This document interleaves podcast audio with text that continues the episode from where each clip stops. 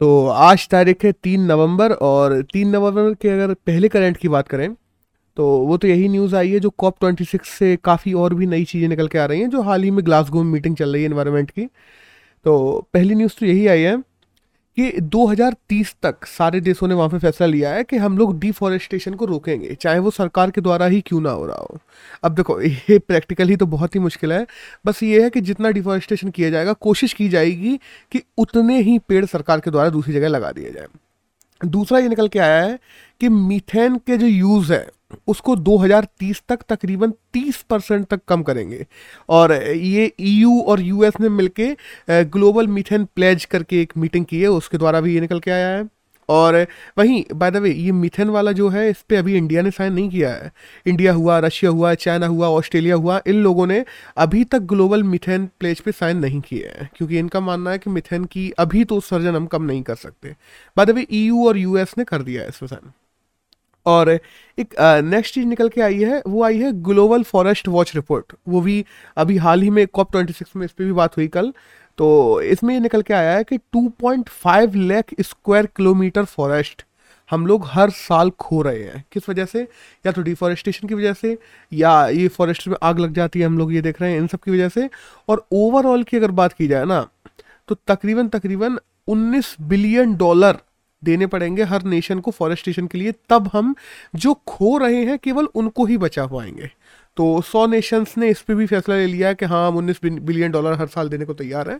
अब वही है ना कि फैसले बहुत सारे हो जाते हैं, जब तक इन पे कोई लीगल स्टैंप ना लग जाए तब तक देखते हैं क्या होता है। तो अभी तो कल पूरे में डिफॉरेस्टेशन की बात हुई, तो यही मेन पॉइंट है जो अभी ग्लासगो से निकल के आए हैं। एक नेक्स्ट न्यूज़ है वो अभी आया है कि जो पुलिस रिफॉर्म जजमेंट आया था, हम लोग देखते हैं केस था जिसका नाम है Prakash Singh versus union of India, 2006 में ये केस हुआ था। इसमें सुप्रीम कोर्ट ने फैसला दिया था कि एक पुलिस कंप्लेंट कमेटी होनी चाहिए कि जब भी, जैसे हम लोगों के साथ कुछ गलत होता है तो हम पुलिस में रिपोर्ट करते हैं, जब पुलिस वाले कुछ गलत करें तो हम उस पुलिस कंप्लेंट कमेटी में रिपोर्ट कर सकें। तो अभी हाल ही में सुप्रीम कोर्ट ने यही पूछा है कि क्योंकि NHRC ने अभी सुप्रीम कोर्ट में अपील भी लगाई कि जो पुलिस कंप्लेंट कमेटी के फेवर में कोर्ट ने वो कहा था कि इसको बनाई जानी चाहिए सुप्रीम कोर्ट की, वो अभी तक बनाई नहीं गई है। तो 15 साल हो गए इस फैसले को, तो इसको ही लेके अभी पूछा है जजमेंट में कि जो Prakash Singh versus union of India जो केस था उसमें क्या हो रहा है और सरकार इसको कब तक बनाएगी। अब देखते हैं सरकार का क्या उस पर रिप्लाई आता है, वो तो आने वाले समय में बताएगा। लेकिन बस बेसिकली हमें ये केस जानना जरूरी हो जाता है। और सेकंड, NHRC ने अभी अपील की थी, तो हम देख लेते हैं।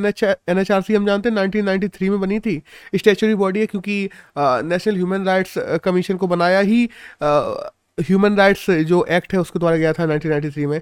अरुण कुमार मिश्रा है जो इसके हेड है इस समय, और एक चेयरमैन, 4 मेंबर्स होते हैं इसके, और कुछ स्टैंडिंग मेंबर्स भी होते हैं अलग अलग जो आयोगों के होते हैं। That's all.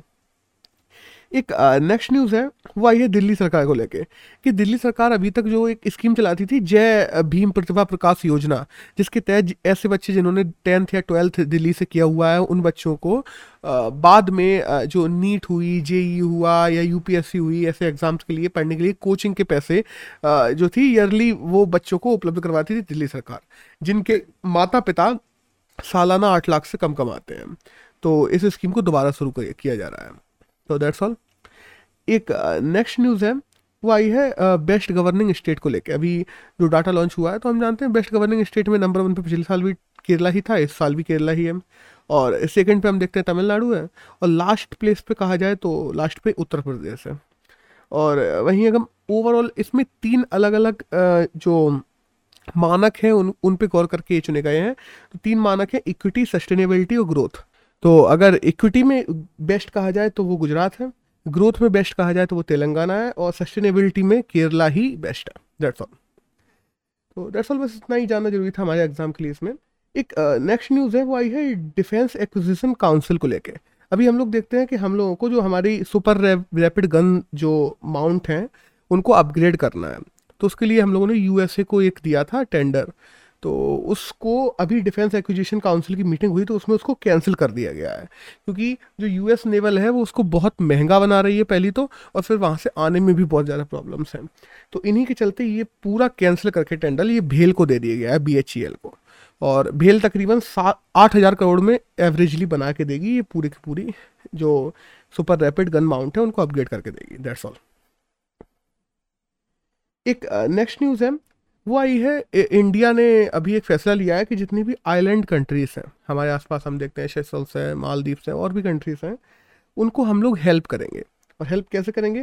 जितनी भी हम देखते हैं कोस्टल मॉनिटरिंग करके, जो साइक्लोन्स वगैरह आते हैं उनके बारे में जानकारी देके, और जितनी भी सीधी बात है जो इन्वायरमेंटल डिज़ास्टर्स हैं उनसे उनको पहले जानकारी देना या उनकी मदद करना, उन सब में इंडिया मदद करेगा इसरो की मदद लेते हुए। और इस पूरी स्कीम का नाम रखा गया है IRIS, infrastructure for resilience island states.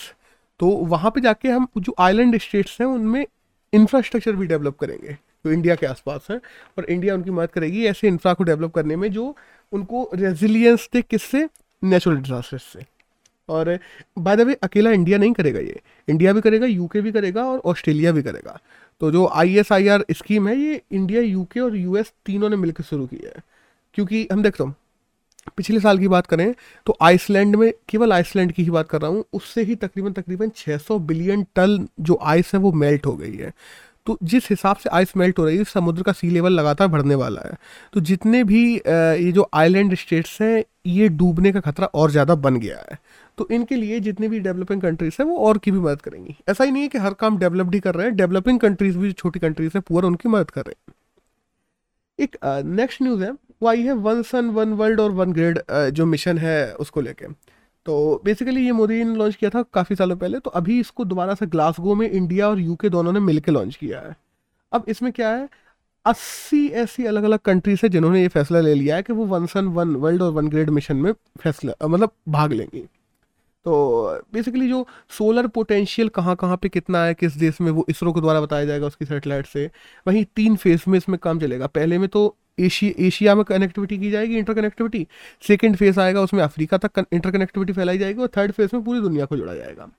और फ़ायदे तो हम लोग जानते हैं, फाइनेंशियल बेनिफिट्स तो होंगे ही होंगे, बट प्रॉब्लम्स भी हैं। जैसे मान लो पेस, प्रोग्रेसिव पेस, जिस हिसाब से ये रफ्तार में बढ़ रहा है ये प्रोग्राम, उतना पेस में नहीं है। वहीं हम देखते हैं कोस्ट शेयरिंग में बहुत प्रॉब्लम आ रही है, जियोपॉलिटिकल इशूज़ बने हुए हैं, और ग्रिड पैरामीटर्स कैसे होंगे इनके बारे में अभी तक फैसला ही नहीं लिया गया है। तो ये कुछ प्रॉब्लम्स भी हैं जो वन सन वन वर्ल्ड और वन ग्रिड मिशन के अंतर्गत है। और ये मिशन की अगर बेसिकली बात कर लें तो हम जानते हैं कि पूरी दुनिया के पास में एक सन है, तो हम जानते हैं कि हर जगह सनलाइट पहुंचती है, तो उसके द्वारा हम लोग रिन्यूएबल रिसोर्सेज में सन एनर्जी को ज़्यादा प्रोड्यूस करें और ओवरऑल कार्बन एमिशन पूरा दुनिया मिलकर साथ में कम करें, ये मिशन है पूरा। That's all. एक नेक्स्ट न्यूज़ है भाई ये याहू के बारे में, कि याहू ने भी अपने चाइना में जो सर्विसेज चलाता था उनको बंद कर दिया है। चाइना में कोई भी कंपनी इंटरनेशनली ठहर ही नहीं पाती है, तो वही है कि चैलेंजिंग बिजनेस इन्वायरमेंट है, और जो लीगल प्रॉब्लम चल रही थी उनको लेकर याहू ने वहाँ पे अपने जो मिशन जितने भी वो सर्विसेज दे रहा था वो सब बंद कर दिया है। याहू की बात करें तो 1994 में कंपनी बनी थी, जॉनी और डेविड हैं जो फाउंडर्स थे, और हेडक्वार्टर इस समय कैलिफोर्निया में है। That's all. एक नेक्स्ट न्यूज़ है आई है नेशनल लॉ यूनिवर्सिटी को लेके, कि हम जानते हैं नेशनल लॉ यूनिवर्सिटीज़ है जो मतलब हमारे नेशनल लेवल पे लॉ की सबसे बड़ी यूनिवर्सिटीज़ कही जाती हैं। क्लैट का एग्ज़ाम होता है, उसको पास करके लोग उसमें भाग लेते हैं। तो नेशनल लॉ यूनिवर्सिटीज़ ने फैसला लिया है कि अब वो BA LLB ही नहीं, साथ साथ में एक 3 साल का जो LLB का कोर्स है वो भी करवाया करेंगी। बार काउंसिल ने ये फैसला लिया है बाय द वे, और इसको जल्दी ही इम्प्लीमेंट कर दिया जाएगा। तो अभी तक क्या होता था, जितनी भी नेशनल लॉ यूनिवर्सिटीज़ है वो 3 साल का LLB कोर्स नहीं करवाती थी, बट आगे से ये करवाएंगी। एक नेक्स्ट न्यूज़ है वो आई है रेमंड के ऑनर को लेके, कि जो हम जानते हैं कि रेमंड के ऑनर है विजयपति सिंघानिया, उन्होंने अभी ऑटोबायोग्राफी लिखी है अपनी, एन इनकम्प्लीट लाइफ। तो बेसिकली उनकी ऑटोबायोग्राफी को लेकर काफ़ी ज़्यादा इश्यूज़ हो गए हैं, क्योंकि उन्होंने ऐसी बातें लिखी हैं कि हमने अपनी संपत्ति अपने लड़कों में बांट दी थी, फिर लड़के एक कार के पीछे लड़ रहे हैं, घर के पीछे लड़ रहे हैं, ये सारी चीज़ें इस बुक में लिखी हुई हैं। तो दैट्स ऑल, काफ़ी अच्छी किताब है। तो यही था न्यूज़ में, बस हमें ये जानना जरूरी है कि विजयपति सिंघानिया की बुक कौन सी है, तो an incomplete life. That's all.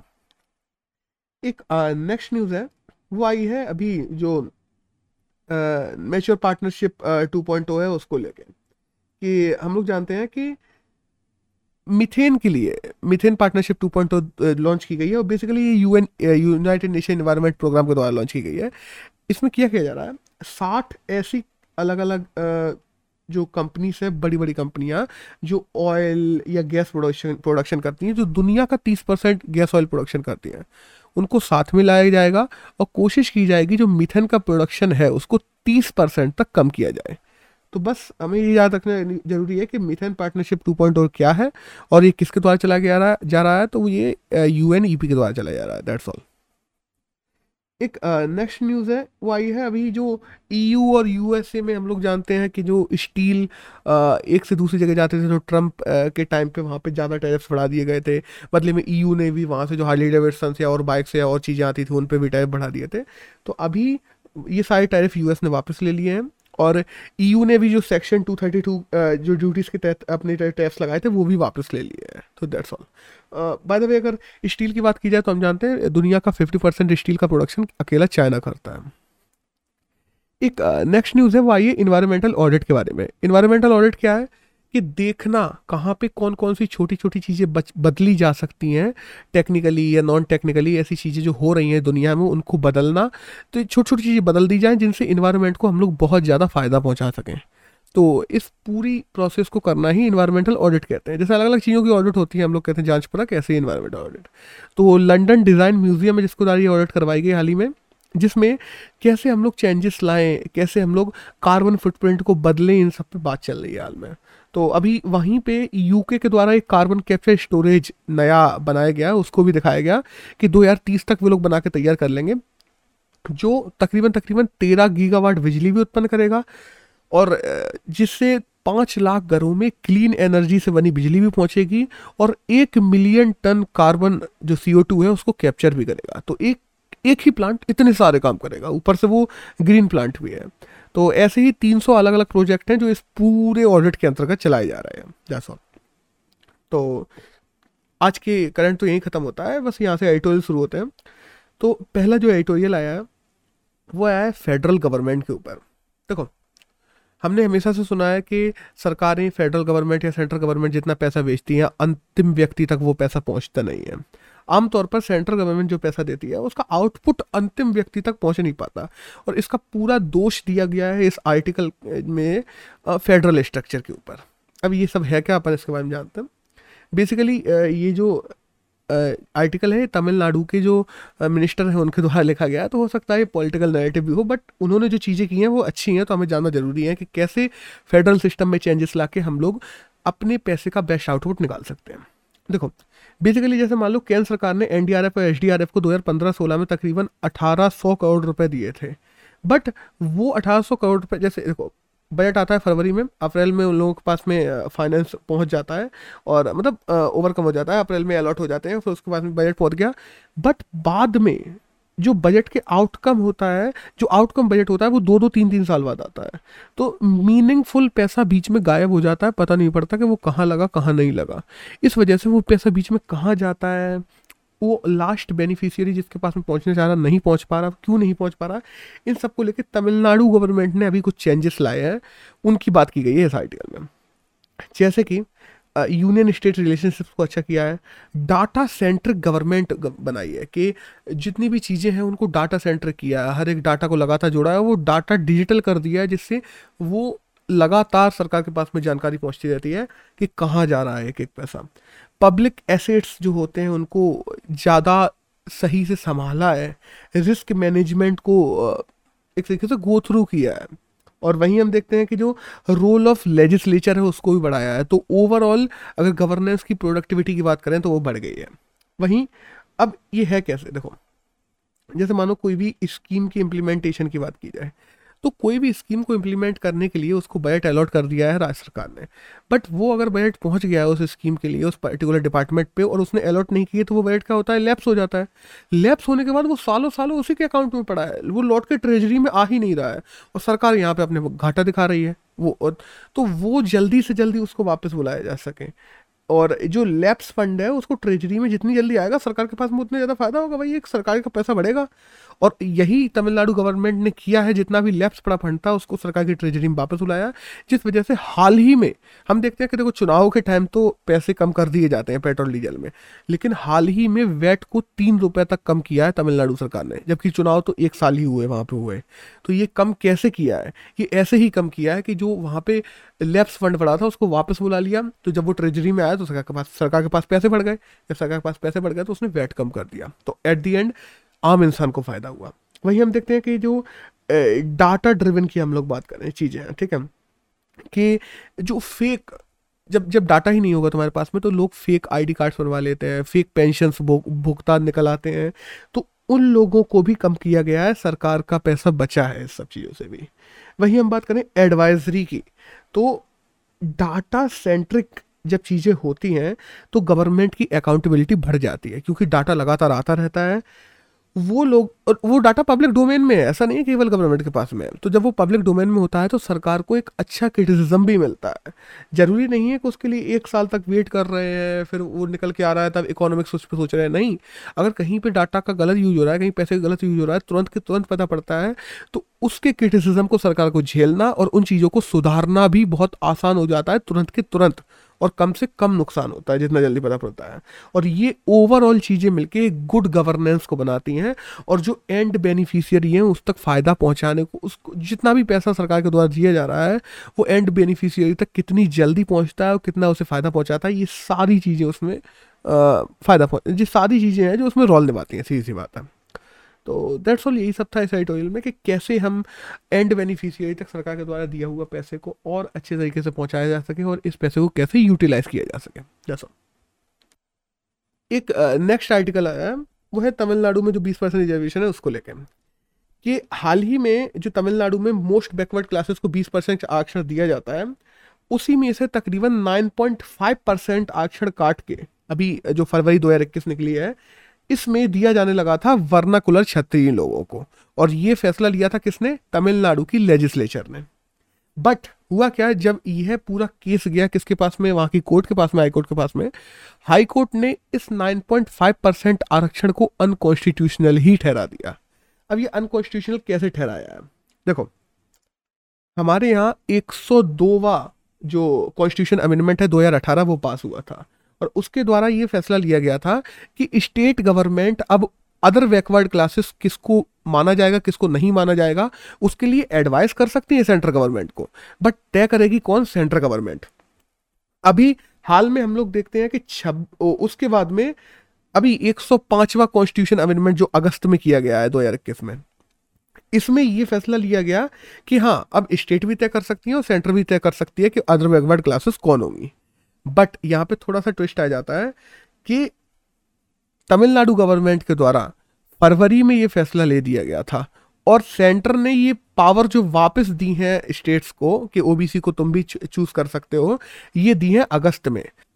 तो जब इन लोगों के द्वारा यह लागू किया गया 9.5% आरक्षण वर्नाकुलर्स को, तब इन लोगों के पास में ये पावर ही नहीं थी। तमिलनाडु गवर्नमेंट ने अपनी पावर से आगे निकल के ये काम किया है। तो ओवरऑल में यही हुआ एट द एंड कि इसको अनकॉन्स्टिट्यूशनल कर दिया गया और वो 9.5% आरक्षण को ख़त्म कर दिया हाई कोर्ट ने। हाँ, बट वही है कि कोर्ट ने लेकिन कुछ चीज़ें और भी कही हैं तमिलनाडु गवर्नमेंट के से, कि माना कि तुम इस सेपरेट ग्रुप को आरक्षण देना चाहते हो, स्पेशल कोटा देना चाहते हो, बट क्या वो सच में बैकवर्ड है?